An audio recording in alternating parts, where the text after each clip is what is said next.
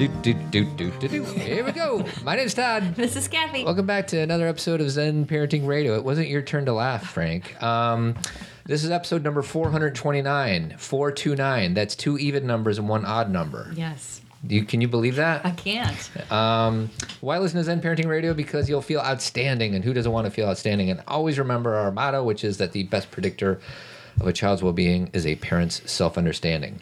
Usually, we come up with the title of a podcast after we record, but today we have the title before we recorded. And the title of this podcast is The Profound Loneliness of the American Man. And I have invited uh, two good friends to speak about that topic. And I'll explain kind of how we came up with this idea. It was as a result of a podcast that we listened to called Hidden Brain, and I'm even going to play some clips. But before we get there, I want my sweetheart to talk about some promotional stuff that we have coming up. Um, okay, so three things this week. Uh, today's Tuesday, correct? Yeah. When this show is coming out. So tonight I am um, speaking at um, Robert Crown Center in Hinsdale about self compassion and self care. And you can go to zenparentingradio.com and click on live events, and you'll find where it is because you can register. And then on Friday, for those of you who are in Colorado or near Salida, Colorado, I'm doing a keynote um, at their Mountain Mama Summit, which I'm excited about doing. And then um, actually Thursday, going back a day, that's 50 50 day, correct? Uh, April 26th. Yes, that's Thursday. And we are offering a free Zen Talk. All you have to do is register um, on Eventbrite. Again, uh, we will be talking about gender equality, specifically focusing on emotional labor, Yeah. equality in the home. Yeah. Um, because there's so many things to cover when it comes to gender equality, but that is one of them that we thought was the most important, at least from our perspective. And so all you have to do is go to zenparentingradio.com, click on live events. You'll see all three of these things. It's a busy week for us. It is. Um, so before I'm going to have my friends introduce themselves, I want to explain um, how we came up with this. Uh, Manisha, your friend, Uh-huh. Uh, forwarded me this podcast, uh, The Hidden Brain. I've actually been listening to, to it for a while, but she said, um, listen to this episode because it's important. And lo and behold, she was right. Um, the title of the podcast, which are in the show notes if you're interested, and one of my goals of people that are listening to this podcast is that they listen to the Hidden Brain podcast because it's good. We're just going to scrape the surface today of what they talk about in the Hidden Brain podcast. But um, what the podcast was is it talks about the misguided notions of masculinity. Um, and it talks about the research that discusses the consequences of this um, mascul- masculinity, immature or toxic masculinity, depending on what phrase you want to use. So that's kind of the deal. Um, and it talks about male friendships and things like that. So I want to turn it over to my two friends. Um, I'm going to go over to my right first, Mr. Frank James Naugo, who is the uh, co-founder of the Tribe Men's Group that he and I started X amount of years ago. Any idea how long ago that was, Frank? Uh, probably five or six. I think No? it, I think it may be more. I think it might be seven. 2012 was our first. So yeah, six, Yeah. six or so. So, anyways, Been a while. Um, did you listen to the podcast that I asked you to listen to? I did, yeah. What'd you think? A couple different times. Um, I thought it was great. I mean, I I loved. Uh, thought it was very kind of eye opening, and um, you know, there was a couple moments where I felt a little choked up. So that's always a a good sign for me. Agreed, agreed. And then uh, not only that, what else do you do? Not your nine to five job, but do you do any type of instruction? Y O G A. I actually do. I, I teach yoga. Recently, it's been once a year on our annual uh, tribe retreat. So, um, yeah, I'm not, not not teaching that much anymore, but But you, but I'm at the table with three certified yoga instructors. Correct. I was going to say, true. once a yoga Yeah. teacher, always a yoga teacher. That's right. So I'll turn it over to Shaun Emerson, who uh, is a good friend. He's part of the Tribe Men's Group that Frank and I started. Um, Shaun, introduce yourself for me. I'm Shaun. Hi, Shaun. Hi. Uh, I am a yoga teacher as well. Um, and I listen to the podcast. The uh, thing that struck me the most is, um, you know, this feeling that society and culture puts both men and women um, into identities and roles that they may not necessarily feel comfortable with.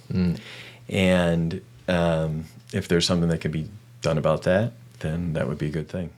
So this is what we're gonna do. We're gonna play some clips. We're gonna have a good discussion. Um, I, I I think I first want to say that I feel like the three men sitting at this table are outliers, myself and Frank and Shaun. And what I mean by that is there's not a lot of guys out there that are in a men's group, much less a non-denominational religious men's group. I remember when I tried to Google men's groups, they're always are attached to a church or something like that. And what Frank and I wanted to start was start a men's group, but ha- had nothing to do with religion or very little. Let's put it that way. Even though we had one night where we talked about religion versus spirituality, didn't we? Yeah. It's just not a prerequisite. Exactly, exactly. So, um, so we kind of want to reach out to some of the men and the boys out there that may listen, or even the women out there listening that have men or boys in their lives. So, let's just start out with this. I'm going to play about a minute, and it talks about the cost of unhealthy masculinity, and then I want you guys to chime in. You guys ready? Here we go. So this is from the Hidden Brain, um, the Lonely American Man. Right. Again, the toll of social isolation isn't just emotional. An analysis of nearly 150 studies has found that people with strong social relationships had about a 50% lower mortality risk than those with weaker ties. Julianne Holt Lunstad and her co authors concluded that those with weaker social relationships had a greater risk of death than people who were physically inactive or obese. Let me put that another way. Spending time building and nurturing your friendships might be just as important to your health as eating right and exercising. So we kind of jumped in with the middle uh, of that clip, but um, basically what they say is, as us men get older, it becomes more and more difficult to maintain friendships, authentic friendships, and um, I guess I'll turn it over. Let's start with you, Shaun. Authentic friendships. Can you, um, when you think of authentic or inauthentic friendships, maybe not shallow. Inauthentic is probably the wrong word. Authentic friendships versus shallow friendships. Do you know what I mean when I use those two Sure. different ideas? Yeah. Do you have both of those? Yeah. Okay. And why do you um, do you think it's important? Well, I, th- I mean, I think it starts with the word friendship. I mean, what what is that? How are we actually defining that? And um, maybe you don't need to uh, talk about authentic or inauthentic if a friendship is that you share who you are with the person that you consider your friend, every aspects of yourself. Um, and it starts with love, and that's you know can be a difficult thing for men to talk about, but Why? we're not necessarily conditioned to talk about love and to show that, show our emotions. And um, and I think if we were more comfortable with that, things would be a lot easier. Frank, any question? Any uh, comments on that? um, you know, I think it it is interesting, like you mentioned earlier, that we're kind of outliers. So, um, you know, I, I look at my friendships and my relationships, and I may sometimes take it for granted because I just I have those kind of relationships that are, you know, I can really be open and, and express feelings for um, other men and to hear and, and support them on from their perspective. So to just hear this podcast and understand that wow, there's there's a lot of people out there that that don't have that, you know, because sometimes I can just make the assumption that you know this is normal and this is what other people have. Um, but yeah, I like what Shaun said about relationships. I mean, you know, even relationships that aren't deep, I don't necessarily look of as shallow. They can be still valuable, um, but I do think there's a detriment when we have an excess of those relationships where they might be, you know, nice relationships, and that's they're the majority of what we have.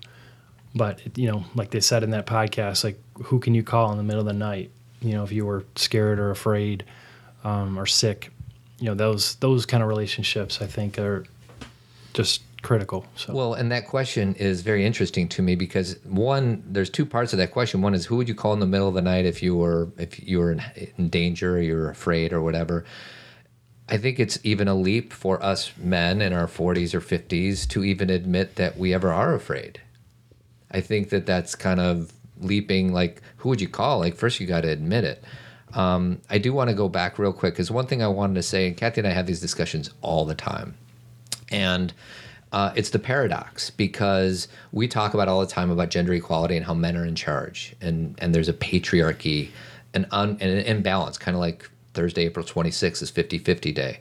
Um, so we live in a patriarchy. Yet at the same time, what we do know statistically is that suicide rates, prisons, depression, uh, and even college attendees um, all favor the female. So, in other words, there's less females in jail, there's less females that commit suicide, there's more females in college. So, it's like sometimes, uh, sometimes I feel almost like guilty or shameful is probably too much of a stretch, stretch, but like why are we even bothering talking about the men? Because we're the ones in charge anyways. And i just wonder sweetie if you have any Well, I think the fact that we live in a patriarchy lends to the challenges that you guys have because it's too uh, the the balance is off, and so the expectation of men is too much. And and when I say too much, I just mean you aren't given the um, the luxury of experiencing your whole selves. You have to be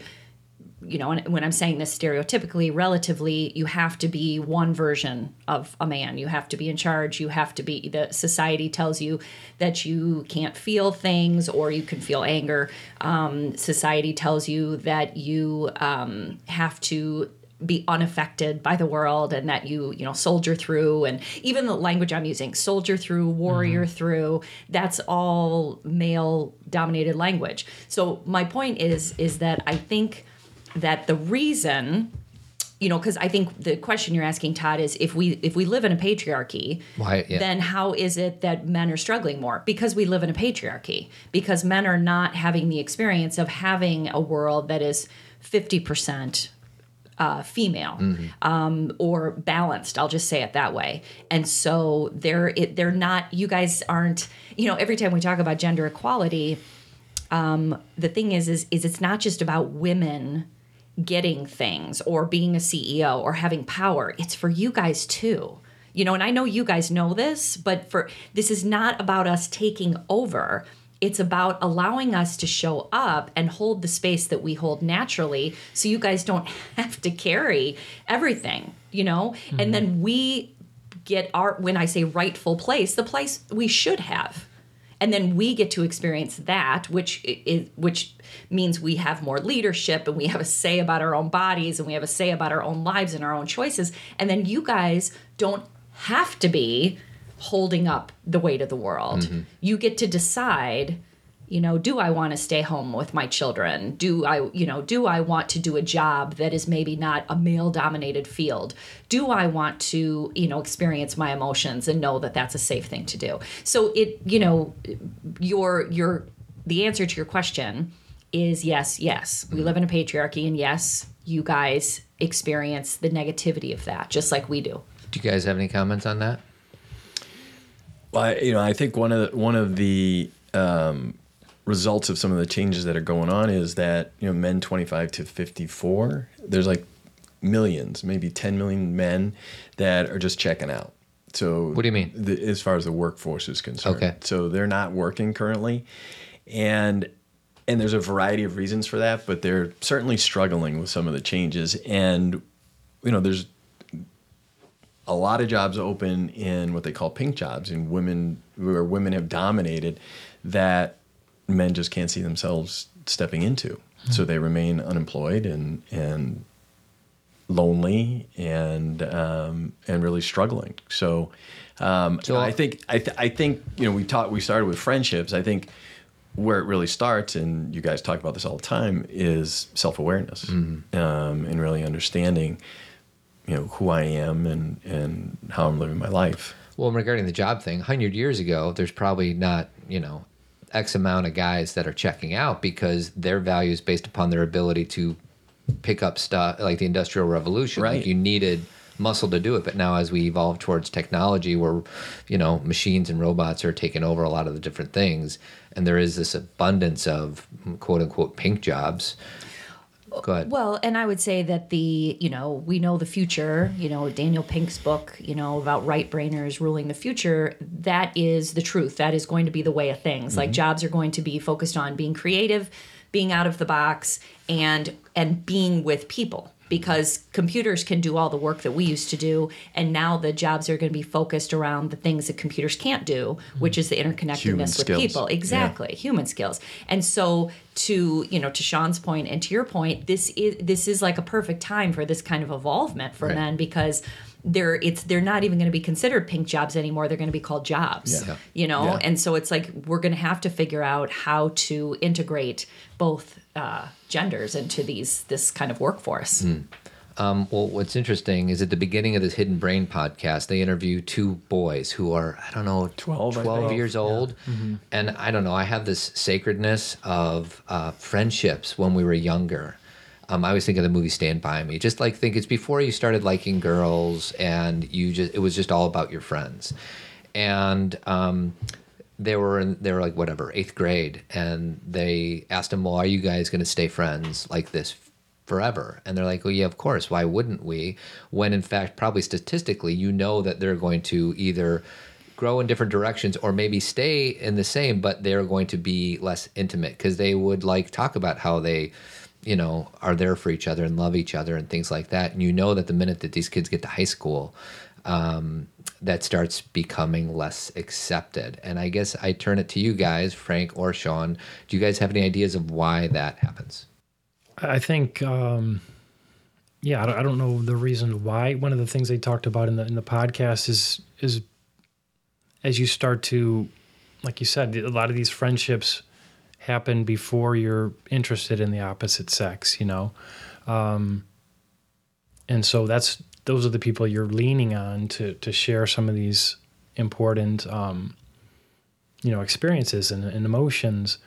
And I think in high school, that's where you become more conscious of the other sex sometimes, and um, you know your hormones are changing, and so that becomes more in the focus, and, and the friendships can sometimes be put on the back burner, and you know they that's when it's okay to talk about certain feelings and have feelings, but it's we're basically telling people that it's okay to share those things with with the opposite sex oftentimes rather than with the same sex. The same sex you know you you no longer that's acceptable you know and if it's if it's done then it's like you know it means something like you're gay or you know something like that.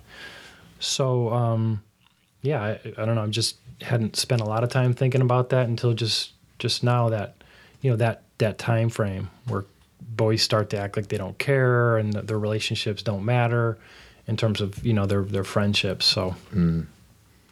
Yeah, I think the conditioning starts as they get older, which is okay. Now you're gonna you're gonna move towards this role, these roles, and this identity as an older man, uh, as a man as you grow older. But don't And you it- think it starts the minute they start watching movies, like when they're six or seven? But yet, if these boys maintain that type of intimacy to when they're 13, I'm just wondering, like, what. Because we get conditioned the minute we have a memory, I think. Like, we're given a truck instead of a doll when we're like four years old.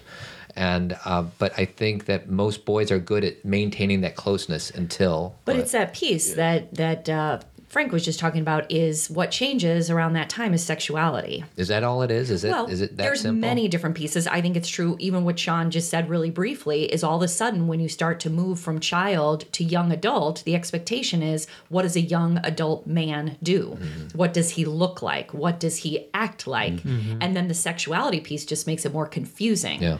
Because now I'm having all these feelings, and now all of a sudden the word love means my sexual nature and my mm-hmm. connection right. with another human being. Yeah.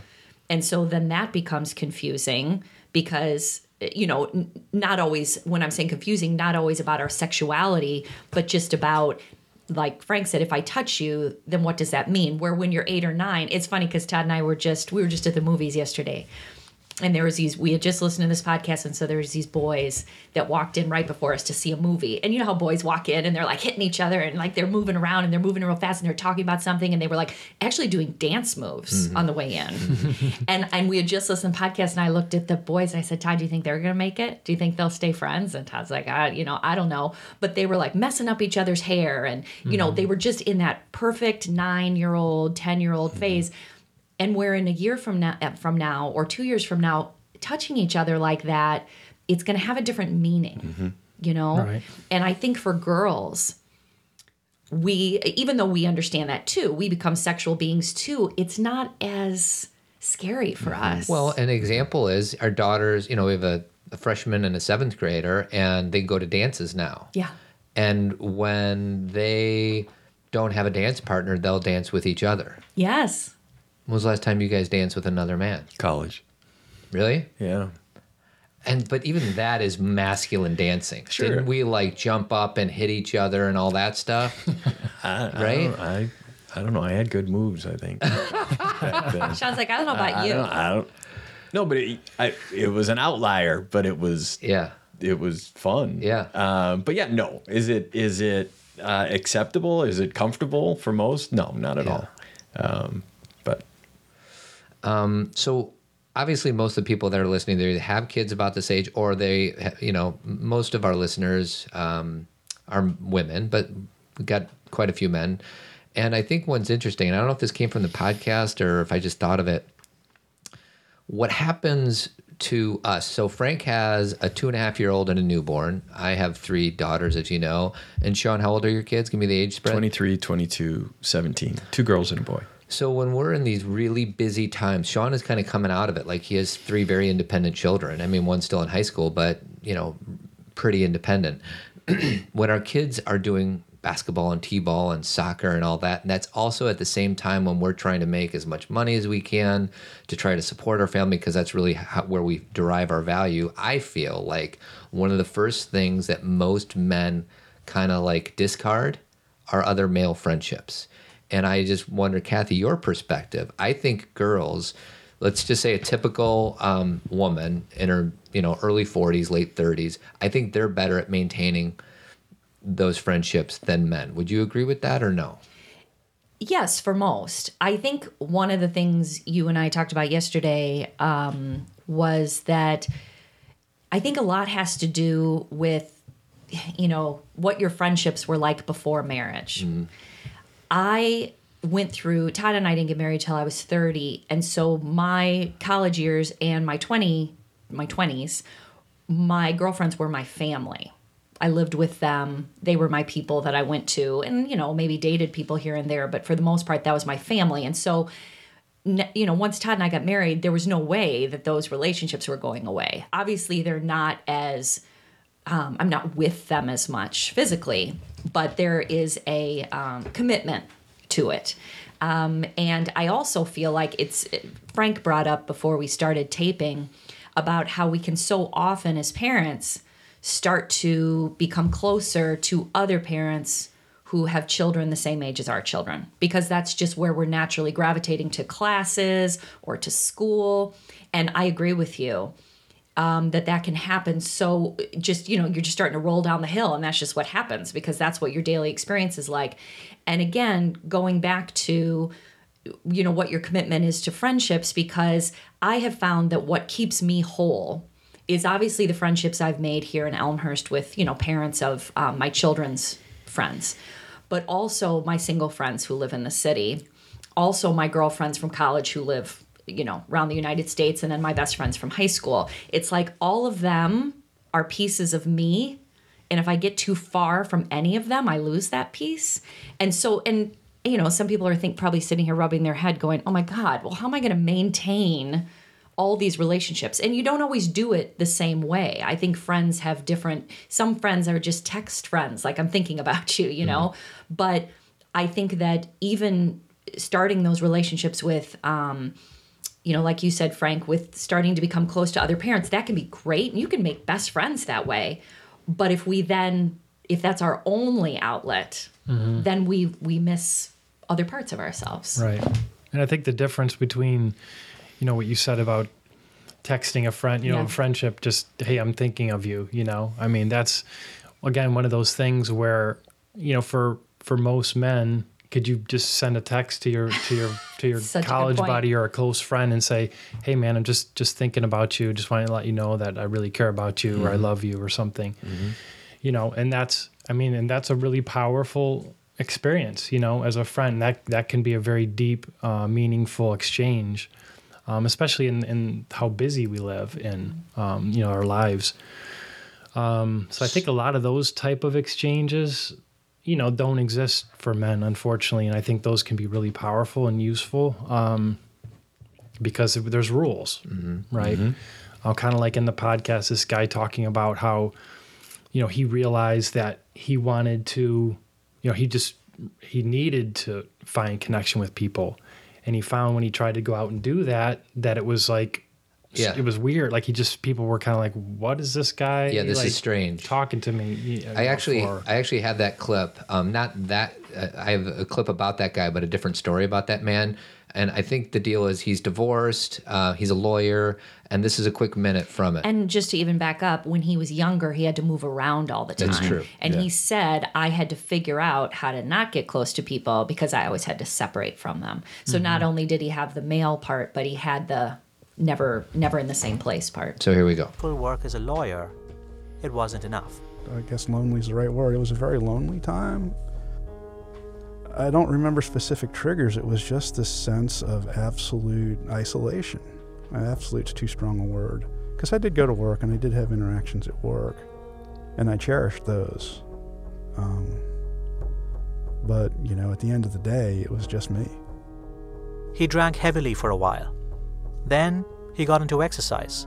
He eventually completed an Ironman triathlon. But these distractions couldn't quite stamp out the fact that he was desperate for friendship, for connection. So desperate that he turned to an inanimate object for comfort. I was in my apartment, and uh, one of the fixtures in the apartment was a post that runs floor to ceiling, and a banister runs out of that. And uh, the post became my friend. I would hug the post. I would hug the post for all it was worth because I was getting some kind of feedback physically. Um, it was at that point I realized I have got to do something because when you get to the place where you need to hug a post to feel something that you need, um, that's if, if that's not a wake up call, nothing. Nothing is. That's the end of that shot. So, um, Shaun, when you heard that, what, what were your thoughts? Well, I, I earlier he talks about, or later he talks about efforts to make connection, and um, and he describes himself as you know the creepy old guy going around trying to make connections, and and and as I said earlier, I mean one of the things I was struck by by this particular individual's profile is the felt his self awareness seemed awkward. I mean, and was he really comfortable with who he was to start? And and could that be impeding his ability to to engage? Um, because I think it starts with that. I mean, if you're going into relationships, if you're trying to connect with people, um, I think you have to come from a position of of comfort and awareness of who you are. Mm. And he was already judging himself. If you remember, he said, I would judge people who were just like me. Totally. And so mm. not only did he think, of, like you said, he had a lack of self awareness about his own needs, but then anybody who's like him, he thought was a creepy old Yeah. guy. So Yeah. it was just whatever he felt inside, he was he was projecting out into the world. Mm. Well, and part of that is just not having the tools, right? So, and, and he didn't have the tools in part because he was, you know, moving from place to place and couldn't, you know, had to t- sh- shut off his emotions. So, um, yeah. I think the most important word that he says that I've written down about three times is need. I think that one thing, and you guys correct me if I'm wrong, um, but is this idea that men don't need things, that men can do things by themselves. Um, it, and when I say this, I don't mean it's accurate. I mean that this is a uh, like a patriarchy assumption. I don't need anybody. I mean, think about every character in a movie. You know, we Batman and you know all the Marvel characters. They're on their own. You know, the Incredible Hulk. They live alone. You know, they they can like do it themselves. They you know they can't sustain a relationship. They're just too on the go. And the thing, the problem with that is you know we can get into neurobiology here and just the way we're built but everybody needs people. We this has got nothing to do with gender.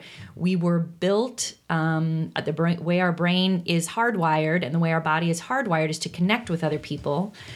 And when you have a lack of that you have a lack just it's just the way it is. And so i when i heard that part about him hugging a pole mm-hmm. um, it made me so sad and it also made so much sense mm-hmm. because you need something to to and, and he he didn't even get feedback from it but the experience of him his body holding something gave him feedback. In a way, I mm-hmm. thought that you know it's funny, Shaun. You talk about self awareness. In a way, I actually think, although that is a very awkward story, I will say, but I will say, in a way, he's actually more healthy because he's at, at least admitting that he needs something. Mm-hmm. Whereas most men who are lonely won't have the awareness to even admit that they're lonely, and then instead they will numb it out by alcohol or drugs or porn or mm-hmm. whatever it is or work. You can get addicted to work just like you can get work addicted to anything else. They mm-hmm. they feel and i'm saying they um, you know meaning oftentimes men feel that needing something is a problem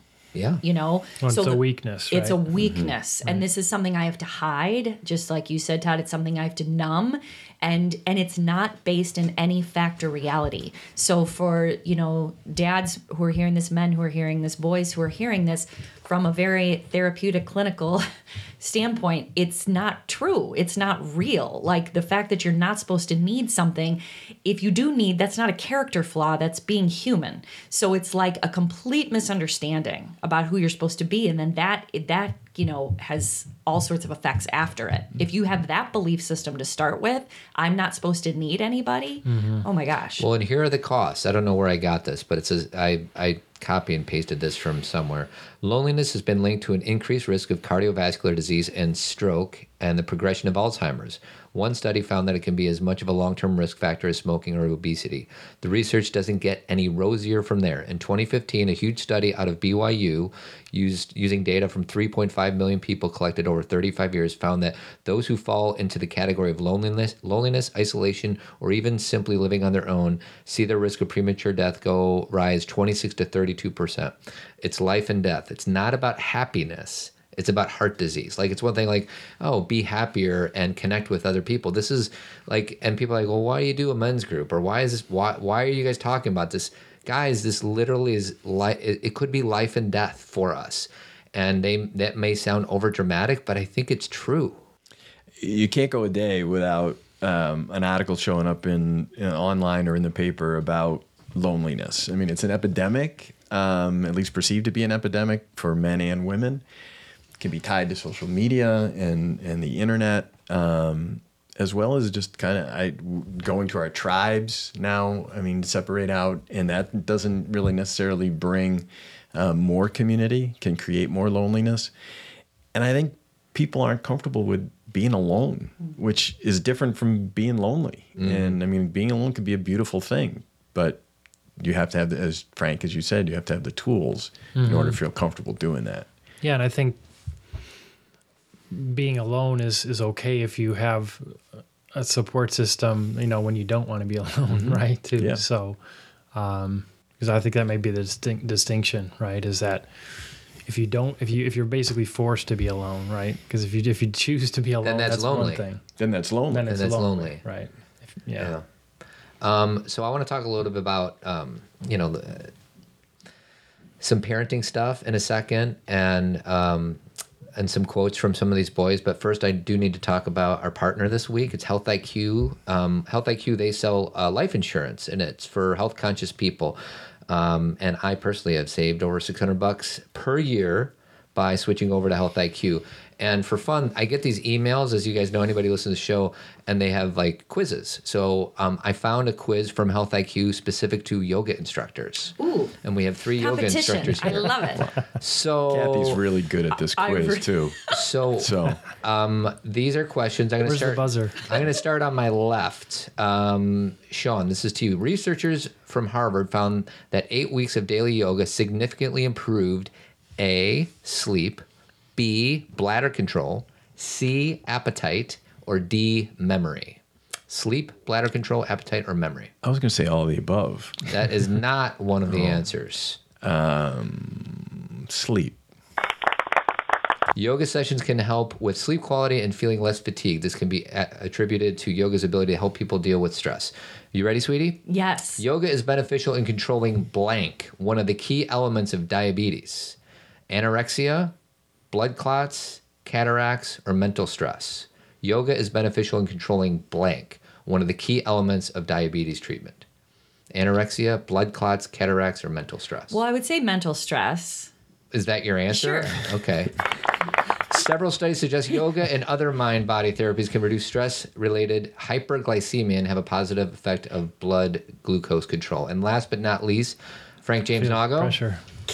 Research shows that after three months of regular yoga practice with chronic debilitating conditions showed measurable improvement in A, migraine headaches, B, tendonitis, C, facial tics, or D, post menstrual syndrome. Ooh, you got the hardest one. Is this the hardest of the three? Can you read the question again? Re- research shows that after three months of regular yoga practice with chronic debilitating conditions shows showed measurable measurable improvement in A migraine headaches, B tendonitis, C facial tics, or D post menstrual syndrome. uh, A. Wow, very good. All job. right. See? What was A again? Uh, as per the American Headache Society, migraines may be a Migraines, combination of mental stressors and physical alignment, both of which yoga can improve. I would say That all of them. yoga yeah. does takes care of all those. Yeah. Sweetie, don't blame the questioner or the questions. um, so if you guys are interested, go to healthiq.com slash Zen or mention the promo code Zen We do when a you, yoga retreat us three. Right? when you talk to a Health IQ agent. Healthiq.com slash Zen. So I want to switch over to um, this is a, another quote, I think, from a boy um, regarding masculinity. Here we go. B has an explanation for why boys have trouble maintaining close bonds with one another. The reason for that struggle really is quite simple, which is that it's American masculinity and, and masculine norms and masculine expectations um, that be- make you know close friendships into a girly gay thing rather than simply a human thing. So as boys grow older and, and, and enter manhood, um, they begin to be overwhelmed with this expectation that somehow they have to be, you know, on their own. They can't depend on others. They have to be fully independent. Um, that somehow the desire for intimacy with other boys is problematic uh, in a culture that's very hypermasculine. This hypermasculinity, boys pick it up quickly and unconsciously. There's one comment that Niobe can't forget. You know, it might be nice to be a girl because I wouldn't have to be so emotionless. Ouch. Um, yeah, it's just it's sad to hear, especially in a, hearing in a young person's voice. Um, yeah, I mean, I I remember, you know, just my childhood and in certain cases where it was like heavy emotional feelings that weren't anger. Um, you know, it was just wasn't acceptable. You know, so um, feeling that you know just that it's very limited on what's acceptable unfortunately and and it might be this this country or, our culture but um yeah i mean there's you can be angry um but sadness you can be angry and, and maybe happy but sadness and these other feelings weren't acceptable so At the risk of putting you on the spot, can you have do you have any memories or Shaun of when you did have an emotional expression that was made fun of or anything like that or just wasn't accepted? Either one of you guys? I mean, I can remember um, early on in relationships with with girls um, at like the high school, junior high, high school level, and um, you know, feeling a lot of sadness around like a breakup or something, and um, you know, my my father in particular just not, you know, knowing what to do with that, you know, so um, that just yeah, that sticks out for me. And any idea why your dad didn't have any idea what to do with that? I got lots of ideas, yeah. But well, the first was- one I think of is probably his dad probably didn't know what to do with it either. Mm-hmm, right? and it's a cycle that we keep perpetuating. And I kind of have this hope that we are evolving as human beings, but and I feel like the the men, the fathers that are in their thir- 20s, 30s, 40s have this opportunity to kind of expand what that means. I mean, obviously you can find specific instances where it's accepted, but for the most part it's not. So my hope is that we can make these shifts because, as I've said a million times on this podcast, um, when you turn on the news, it's usually not a female that has caused whatever it is that you're watching on the news. I have something to say. Um, I was just, I just had an awareness as you were saying that, Frank, that the truth is, is when we talk about the patriarchy, and as I said last week, it's not, I'm not using that word as a slam. I'm using it as like a reality about our, our world, just that men are in leadership, and that's just the way of things. And they've been in leadership so long that it has become the norms and the rules of our society that women women try and blend into. So i'm using it more in that way than i am as a you know trying to be harsh but i'm realizing that we oh, drop my pen. I realize that we haven't really gotten the full reality of who men are either. Meaning because you guys were like toned down or tampered down by if it be specific people in your life men you know fathers friends um, uncles whatever coaches and also just the societal norms that when we are meeting you and when you guys are creating these rules for the world and becoming leaders you aren't even your full selves. Do you know what i mean? No. it's like we're all being we're all like um having this like inauthentic experience with each other. And and i will say because this needs to be said women who have grown up in the patriarchy often follow the rules of the patriarchy and don't allow men to show up as who they are. So mm-hmm. like what I thought you were going to say Frank was you you had experiences with girls or women who didn't allow you to show your full self. Mm. Who maybe you cried in front of and the girl was like what's going on here? Like I've had women in my office when we're having sessions and they'll say things like, "Well, my husband, you know, he got so upset about it and he's my rock and I he can't fall apart about these things." And he and I'm like, "Why can't he fall apart about these things? This is his mm-hmm. father who died or this is his job he lost or why wouldn't he fall apart about these things?" And a lot of times as women, it's so ingrained in us that you guys have to be a certain way mm-hmm. that we don't allow you to to be a whole human being. And so I want to say that to the women who are listening because you know we really do play a role in this whether we like it or not. Like if we would like men and society to see us as whole human beings, like every aspect of ourselves, you know, that we get to shine, then we have to let men be everything they are. And that is that takes a lot of self-awareness and thinking about these rules that we have in our head. this may take us down an improper path, but aren't there, you know, let's go to our teenage years. Don't you girls like it when we're tough and masculine? Honestly, Well, it- right? Like if like you have two guys, looks the same, everything else, but one guy is really sensitive and the other guy rides a motorcycle and does all that stuff. I think that what you're saying is like, do girls like bad boys and do girls like Sort all- of. And you know what? I think that because I really want to be fair, I think that depends on the girl. Because I knew Of plenty. course. you know, but generally speaking, it's a stereotype. It's um, it's something we see in the movies. It's something that we probably have experienced in certain situations. There have been times in my life where I have chosen the wrong person based on for the wrong reasons. But then there are times in my life where I, I mean, I, you know, you're you're good looking and attractive and all those things, Todd. Um, you Can really you say are. that one more time? My, my, my headphones just But the reason that I always liked you was because of your sensitivity and your humor and your kindness. It had nothing to do with like your drinking and your going out and your leadership. But sweetie, your- I could pound a beer I know. without stopping. I know because you don't have. Wasn't have that tonsils. awesome? Yes, and you don't have adenoids. I can't do that anymore because the beer's so cold. I don't remember the beer being that cold, but I it's hard because you me drank to- warm beer that was gross. Milwaukee's Best Light It or was- Keystone Light. But here's the one thing: getting back serious, um, Cathy has created an amazing amount of space for me to be my full self. Having said that, how many times have I completely lost it in your presence in our marriage? Three times. I can only think of one. When you were sad about your sister, one time when we Oh, were yeah. at a restaurant, That's when right. your mom died, and when my dad died. Yeah, got it. Three times, 16 years.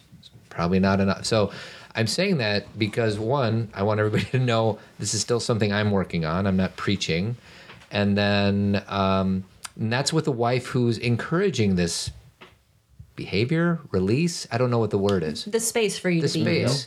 you. But- I want to back up to one thing: is that crying isn't always your full self. You have also been, you've had tr- times in my presence where you felt weak and unworthy, and you've oh, told Oh, yeah. me that through words, not necessarily through tears. Yeah, it's when I thought So- we were going bankrupt. It- and and other times todd that have been just like things with friendships or things with you know am i good enough and it do, it doesn't they're not always like these big things they're Mm. little day-to-day things and i think that you know so you know so for because you're associating it with tears Yeah. demonstrate and there's more than tears Yeah. there's saying things like i don't think i'm good enough Mm. or you know i don't i'm not i don't know if i can do this and that's brave too yeah. Well, like you, s- what you said too, Cathy, is um, you know whether you're expressing this or not, we all have the need um, to have these feelings. So it's it's having that aware, awareness that you know whether we're able to express them in our in our relationships because our partner allows us to, or we're not. I mean, in the end, there's a detriment if we're not able to, you know, share those and, and really own them ourselves, right? And that's that's the self awareness piece. That's um, you know, hopefully you can even if you're even if your spouse isn't able to really figure that out yet, you know, maybe that would be something that you'd be able to work t- towards together because I don't know, I, I don't see it being, you know, any more rich or, or able to be as rich if you're not. So, mm-hmm. John? No, I, I was just going to say. I mean, again, we we fall into these roles and these identities based on a structure that isn't real. I mean, it's ingrained, but it isn't. It isn't real. And if I think if we step back and we just take a look at wh- why why am I Todd, why were you feeling that way about something you weren't able to accomplish? It was because you weren't living up to some ideal, Right. That Some you fake- some fake thing story. that you didn't need to. Um, and I think uh, you know, again, if we can step back and just recognize that, things can be a lot easier. Well, and that both of your points, Frank, what you just said about, you know, relationships can be richer if we do demonstrate that or show that part of ourselves. And and also that just because we're not showing it doesn't mean it doesn't exist or that we mm. don't need it. And Shaun, to your point about these things aren't real and this is what is the definition of what creates toxic masculinity. And I'm using that not just about men are toxically, you know, I'm not saying men are toxic. I'm saying when men do not get to express themselves, when they do not get to show up in their full selves, when they believe they are falling short of what society expects of them, that's when they do toxic things. Mm-hmm. That's when anybody mm-hmm. does toxic things. But what's unfortunate is because, again, trying to go back and piece all this together, men feel more of the pressure to do it and they feel the fact that they have been so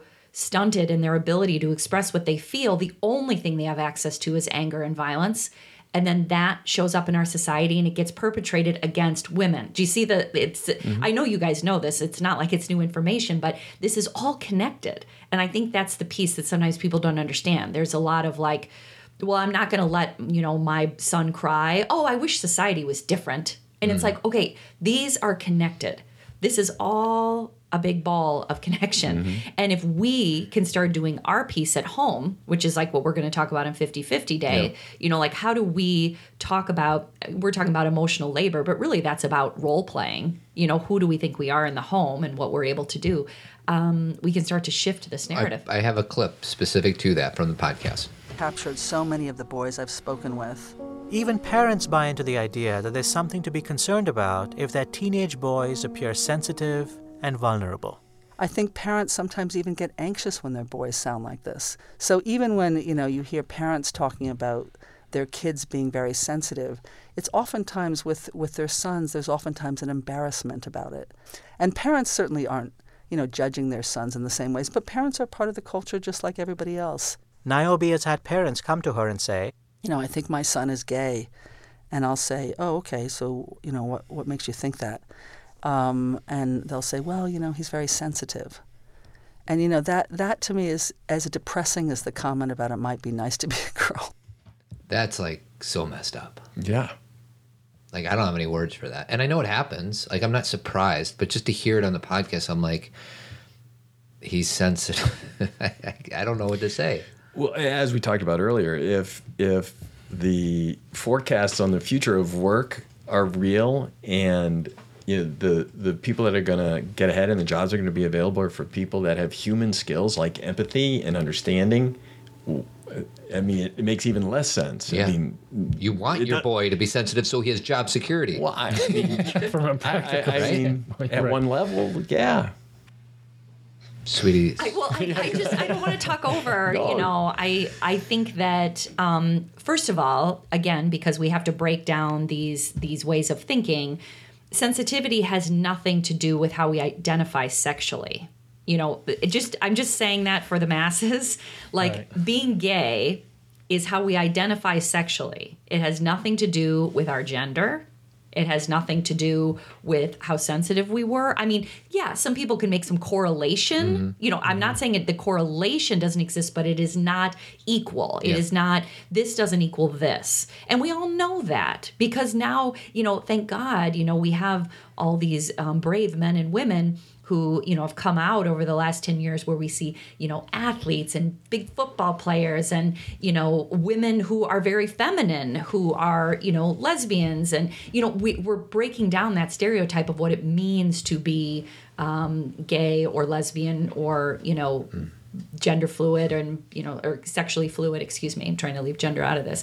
And so my point in saying that is there's some education there's some knowledge we have to have that to defeat these belief systems about why things are good or bad.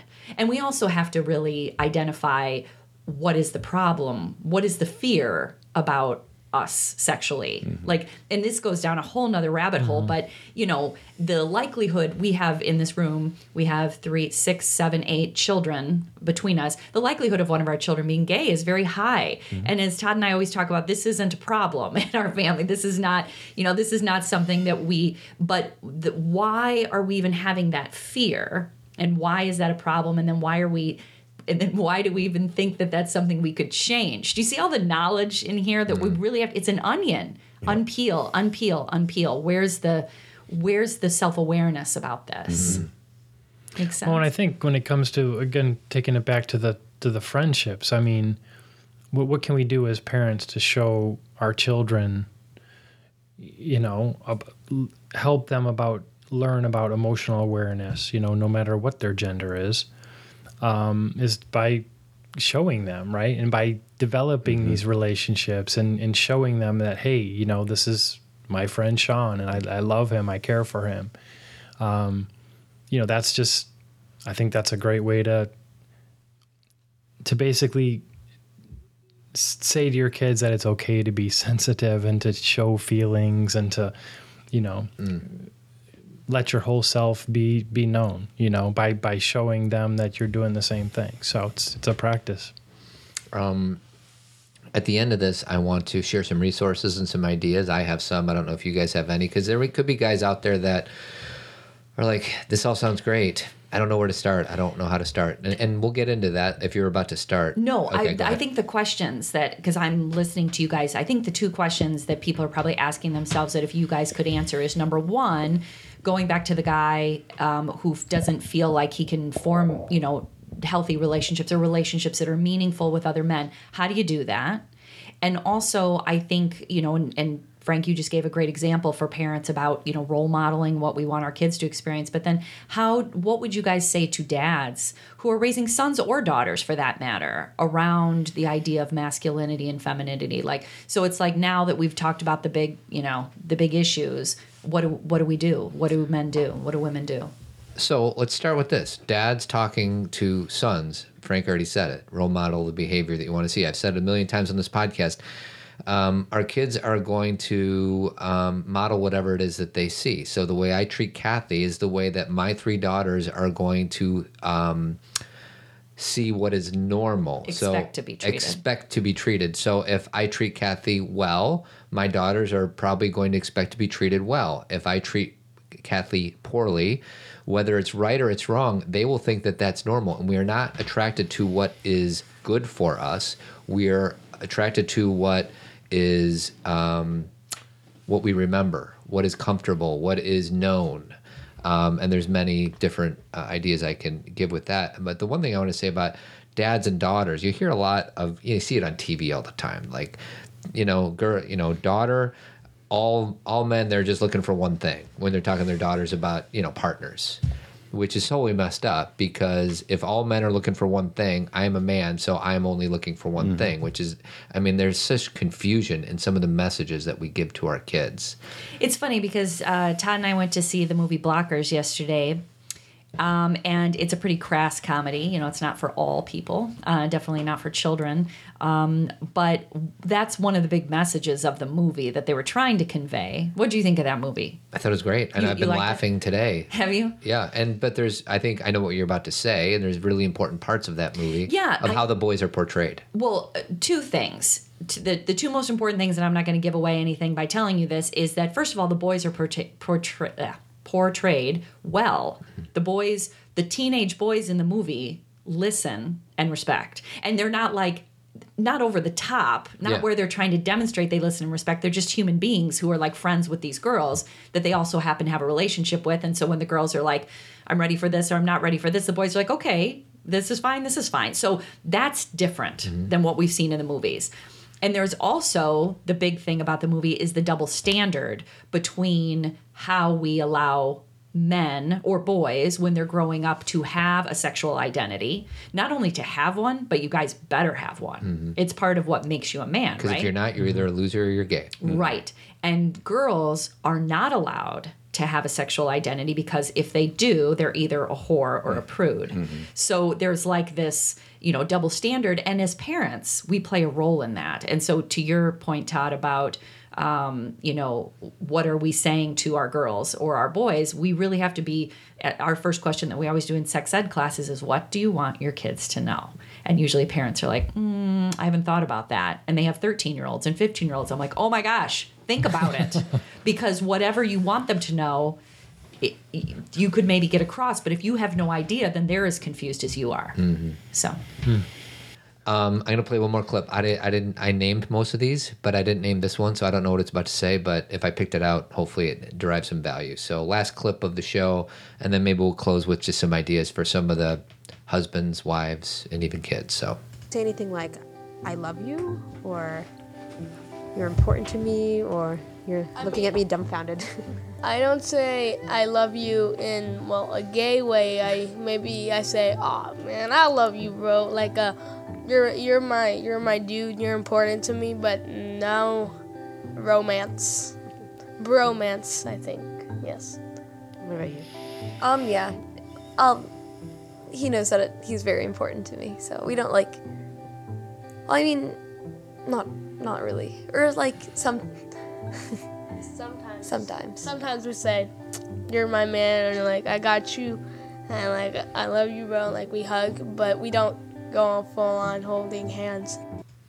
So, um, sweetie, how often do teenage girls tell each other how much they mean? Like, is that like I, I All the honestly time. don't really? Yes.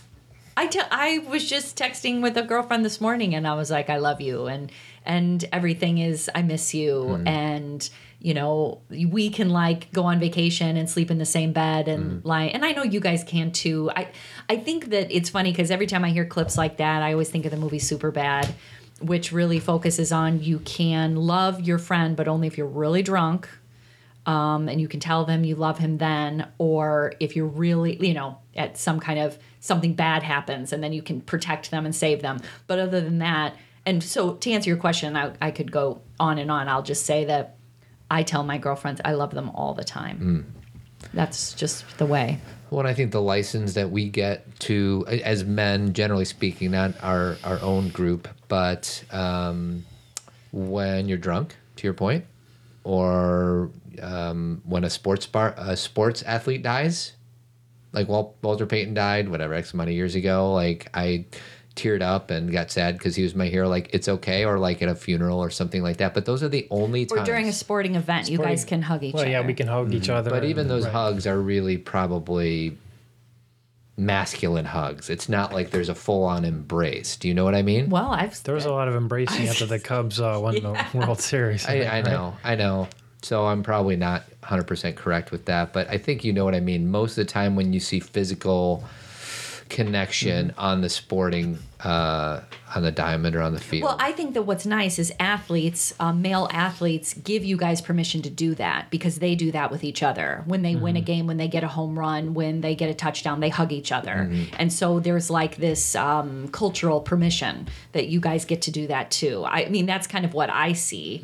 Um, you know, I, Well, and that- I, I don't know if we talked about this pod, podcast, but I when I you whenever I see Frank and Shaun and many other guys that I'm good friends with, we give each other hugs, and it's like the real hug. It's not the one where you I don't know do something, you handshake them, and then you put your right shoulder into their right shoulder, and you put your fist over your heart to like protect protect it or yeah. Mm-hmm. guard it, and that is a pet peeve of mine. Like I can't. I mean, but that's better than nothing.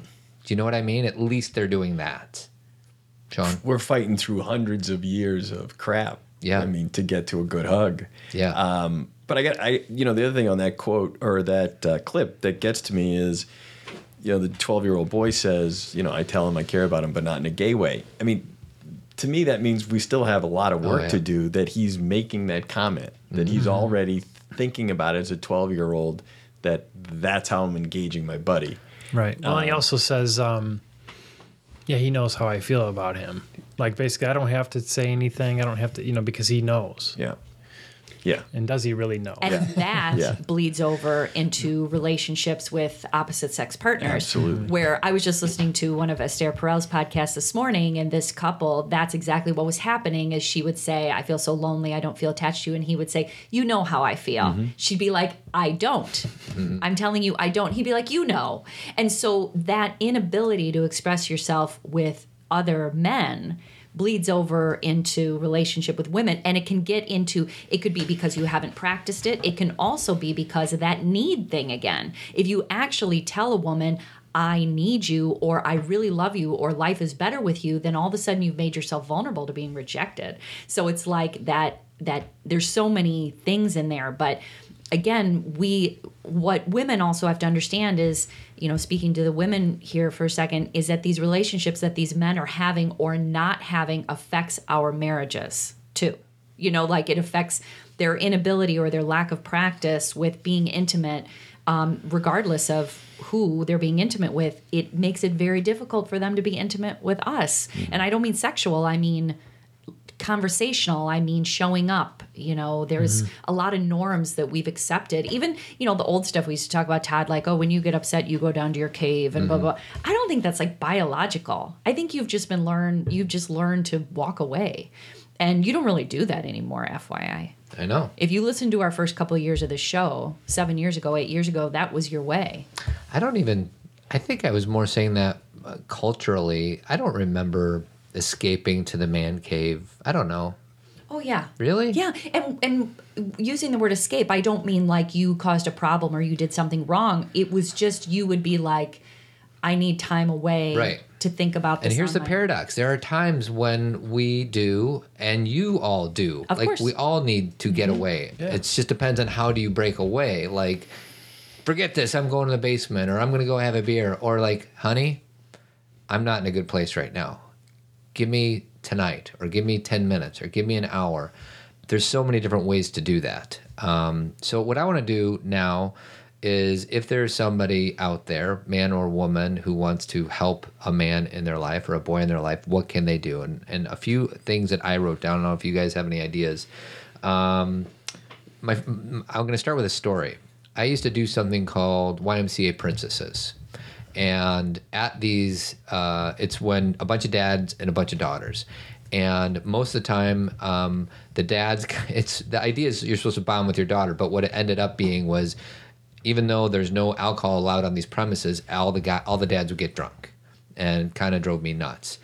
And um, what I found out, and that was just like such an example of surfacey language and everybody was so guarded and which is weird because you're with your daughters. You would think that you'd kind of soften up. And what i started doing on a particular weekend was start with some vulnerability when engaging a guy that i didn't know that well and say i'm really struggling with this or with that whether it's with work or wife or daughter or whatever. And what i found out was many times the guys would reciprocate but somebody needs to make the move. And I do that all the time now, probably to a point where I freak people out or annoy people. But I'm okay with that. But if there's guys out there listening, like, yeah, I just I don't know how to start. If you're waiting for the other guy to start, you might be 75 years old still waiting. So you got to start somewhere. Um, and then uh, the other one is, you know, you're there's three men on this podcast that are part of a men's group. Uh, if there's any guys out there that want to start one, email me, and I'll give you a PDF to basically walk you through what to do or where to start. Frank and I also belong to an organization called Mankind Project, and there's a really good website out there called The Good Men Project, all talking about healthy masculinity. So if there's a- any um, people out there, and if you're in Chicagoland, look up the tribemensgroup.com. That's Frank's and my website. So, anyways, those are a few of my ideas. Do you guys have anything? I, I didn't. I kind of caught you off guard, but Well, I mean, we're sitting here with three yoga teachers, and and I think that you know, at least from my perspective, I think working on yourself, um, man or woman, um, can be a great start. And so, whether it's yoga, meditation, or or whatever your thing is, I I think to be more self aware and recognizing that you're reacting or responding or being in a situation that isn't you, and it's okay to be you. Um, is a great thing to do, and I think you know yoga and meditation can be one way to do that. Yeah, Frank James. Yeah, I mean, I- the, what I first came to mind is just just like what you said, Todd, is is being vulnerable. I think if you can come to a place where you allow yourself to, yeah, just just be vulnerable. You know, take the first step, and you know, you might get some weird looks, or it might be awkward and, and wonky at first, but, um, you know, that's that's that's gonna build the bridge, and um, you know, like you said, the men's group. I mean what what stands out to me always and I'm just amazed by is the just the desire of, of men that, that come to the come to the meetings that they want this connection you know it just becomes so apparent um, so I mean I think if you find a place like this uh, for these groups or somebody even a one person um, where you can be vulnerable and be yourself I mean I think that's a that's a great start Mhm. because people people want to um, connect. Yeah, So. and it's a life and death thing. Sweetie, you got anything for the wives? Um, I think just reiterating what I already said, which is having the self awareness yourself, having your own self awareness to two things. Number one, allow the space for your um, significant other to not live within the stereotype and in the masculine model. Trust that there are many parts to them, even if they don't show it, they're there. And that we never ever go after that part of your significant other. You know, Todd and I always call that, you know, the Achilles like never use that that We we usually know what that Achilles is for our partner. Yeah. And to stay away from it. Yeah, and and meaning like to say, well, I thought you were a man, or real men wouldn't do this, or real men wouldn't be bothered of this, or a real man would take care of this. Oh, I mean, I just feel like you are damaging the relationship at such a core level because those are the fears of the men in your lives regardless of who they are even if they're self-aware and sensitive and and even if they seem to be pretty strong and powerful in their own right those are still it's like picture it this way ladies when i'm saying this to you if a man were to say to you if only you could really be a good mother or if only you really you know you know did a good job or took care of yourself or look good or all these stereotypes that we have again even though they're not real and they're stereotypes they're still like ingrained in us as things that we're supposed to be and when we go after those parts of each other we can damage each other on a really core level And the damage you're referring to, like if uh, if you were to say to me, I thought a man did this or that, I would have two responses. One of two responses, both on different uh, sides of the spectrum. One is grandiosity, so I would like hyper up, yeah. hyper masculine, or I would crawl into a hole and be shame filled for a long time. And those are the two things that, with the women I work with who are in a relationship with a man. Those are the two experiences they describe. Obviously, Yeah. they'll say he either gets scary and violent, or he yells at me, or he shuts down, he stops talking to me, and I can't reach him again. That's what happened to me. That might that's my when my dad used to fight with my mom. he would puff himself up and yell and scream and do all these hor- horrible things.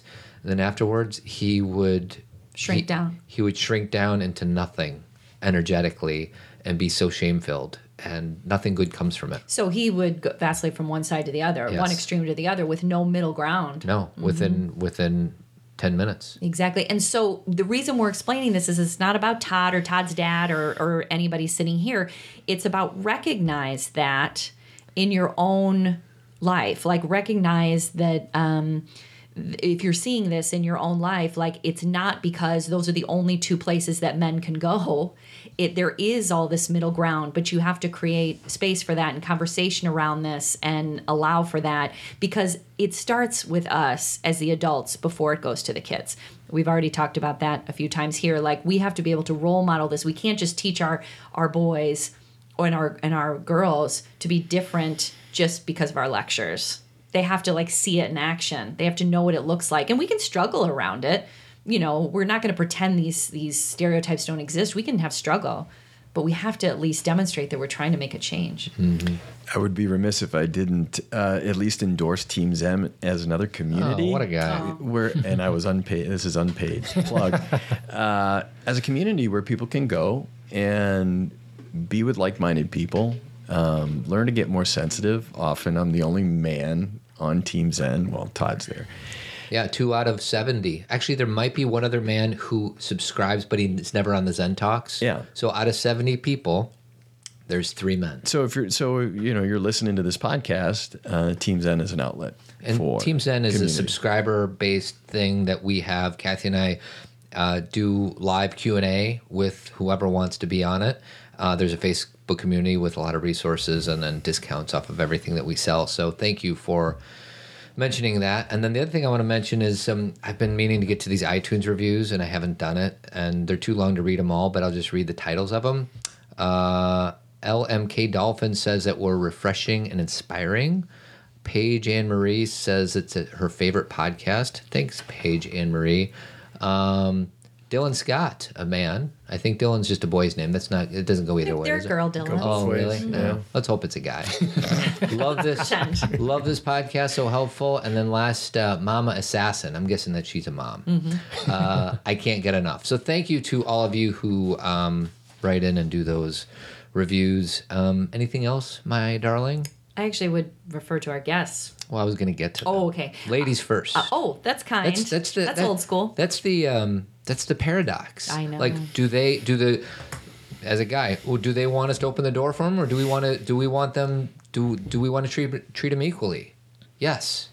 Yes. Mm-hmm. Well, that's what I was going to say. Is that's the definition of paradox is living in the middle. You know, it's like being in the, you know, this Todd and I've done so many podcasts about Me Too and how it's like, okay, well, what do you want me to do, or what am I supposed to say? Or what? Let's just be human to each other. Let's start with the really basic empathetic response to all people, regardless of gender, regardless of sexuality, regardless of how anybody identifies. Let's just be respectful to each other. And sometimes that, me- I mean, I hold the door for as many men as I, as people do women, right? Like Yeah. I don't necessarily think, ooh, there's a rule, but I think it's lovely when you open my door because sometimes I open your door, mm-hmm. you know, and we're kind of past that dating point of, you know, who pays. Obviously, we share a bank account now, but, you know, some of that, some of that is lovely, you know, occasionally. But I know when we started dating, I would say things like, this date I'm paying. And sometimes you'd be like, no, no, no. And I'd be like, no, I'm paying. And, and I did that not, I did that for me.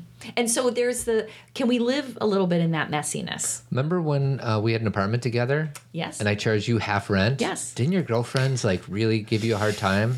Uh, some did, Like, but who is this guy? that didn't bother me because I had lived by myself for five years. So of course I'm going to pay rent. I, I didn't. I mean, I Before we were married, we Right. were we engaged at the time? I don't even know. No. Okay. you yes you had we remember yes because you had to propose before I moved in and then you just waited until the last Jay. minute. Yeah, but then you took a really long time. Hey, I needed. I didn't want to finance that ring, so I, I had know. to save enough cash to buy it. Todd had to buy it straight out, so I had a I flipped out and I was like, "Are you? I'm moving in in two weeks." Panera Bread. Panera Bread. We're at the out. Panera Bread on Clark, Yeah, and Sweetie had a meltdown. I did. You didn't think it was coming. I told you it was coming. I what know, were you worried about? This is this is an example of like a power thing. Like you had all the power, and I'm sitting there going, "Oh my god, oh Sweetie, my god." Monica, um, Geller. Yeah. She proposed to Chandler. To Chandler, I know. So there you go. I was getting It's close all to that. even. I was getting close. Um, it's all even. It's all even because of fictional TV because show. of Monica Geller. All right, last thing. Any parting thoughts, Frank? No, Shaun. Uh, just when I was driving over here today, thinking about what you were titling this podcast, uh, it was a really sad. Yeah. It's a really sad Yeah. title. So um, I hope the fact that we talk about it here today will um, help some people Decompress. Yeah. Some of the be sadness. less lonely. Well, I think bring, bringing the awareness that you know that we that there are people out there that are very lonely, and um, this is an issue, and so bringing awareness to it is is a great start. Um, yeah, and then just step outside your comfort zone and, and be vulnerable, make those connections. And I will say again, because we always talk, you know, being a feminist myself and, you know, focusing on women's rights and I focus on girls and women, this is part of the feminist movement. Is that we need to, it's not just about we just focus on women. This it needs to be a balanced approach to where are men not able to show up as themselves because when they're not, that's when things become toxic toxic and they get askew. So it's like we have to focus on each other and and acknowledge where all of us need support rather than just think it's one-sided. Um, I'll sum that up with two words, sweetie. Keep trucking. Adios. Thanks for listening, everyone. We appreciate you. Remember, you can subscribe to Zen Parenting Radio so you never miss an episode. And feel free to leave a review on iTunes, it helps people find us. Do you want more Zen parenting? Check out Team Zen. It's a $25 monthly subscription where you'll get two live Zen talks with an opportunity to ask Cathy and I questions live. If you can't join us live, you can still access all Zen talks through the Team Zen podcast app. You'll have access to all previous Zen talks, connect with like minded people through our private Facebook page. We have a book club and get discounts on everything that we have to offer. Interested in inviting us to speak at your conference or organization? Go to zenparentingradio.com and submit a speaker request. While you're there, check out our upcoming events or you can purchase one of my three books. Guys, want to achieve a better work life balance or deepen your relationship with loved ones? I have good news. I coach guys. We can talk in person, by phone, or FaceTime. You choose. First session is free. And if you're in Chicagoland, contact me about the tribe.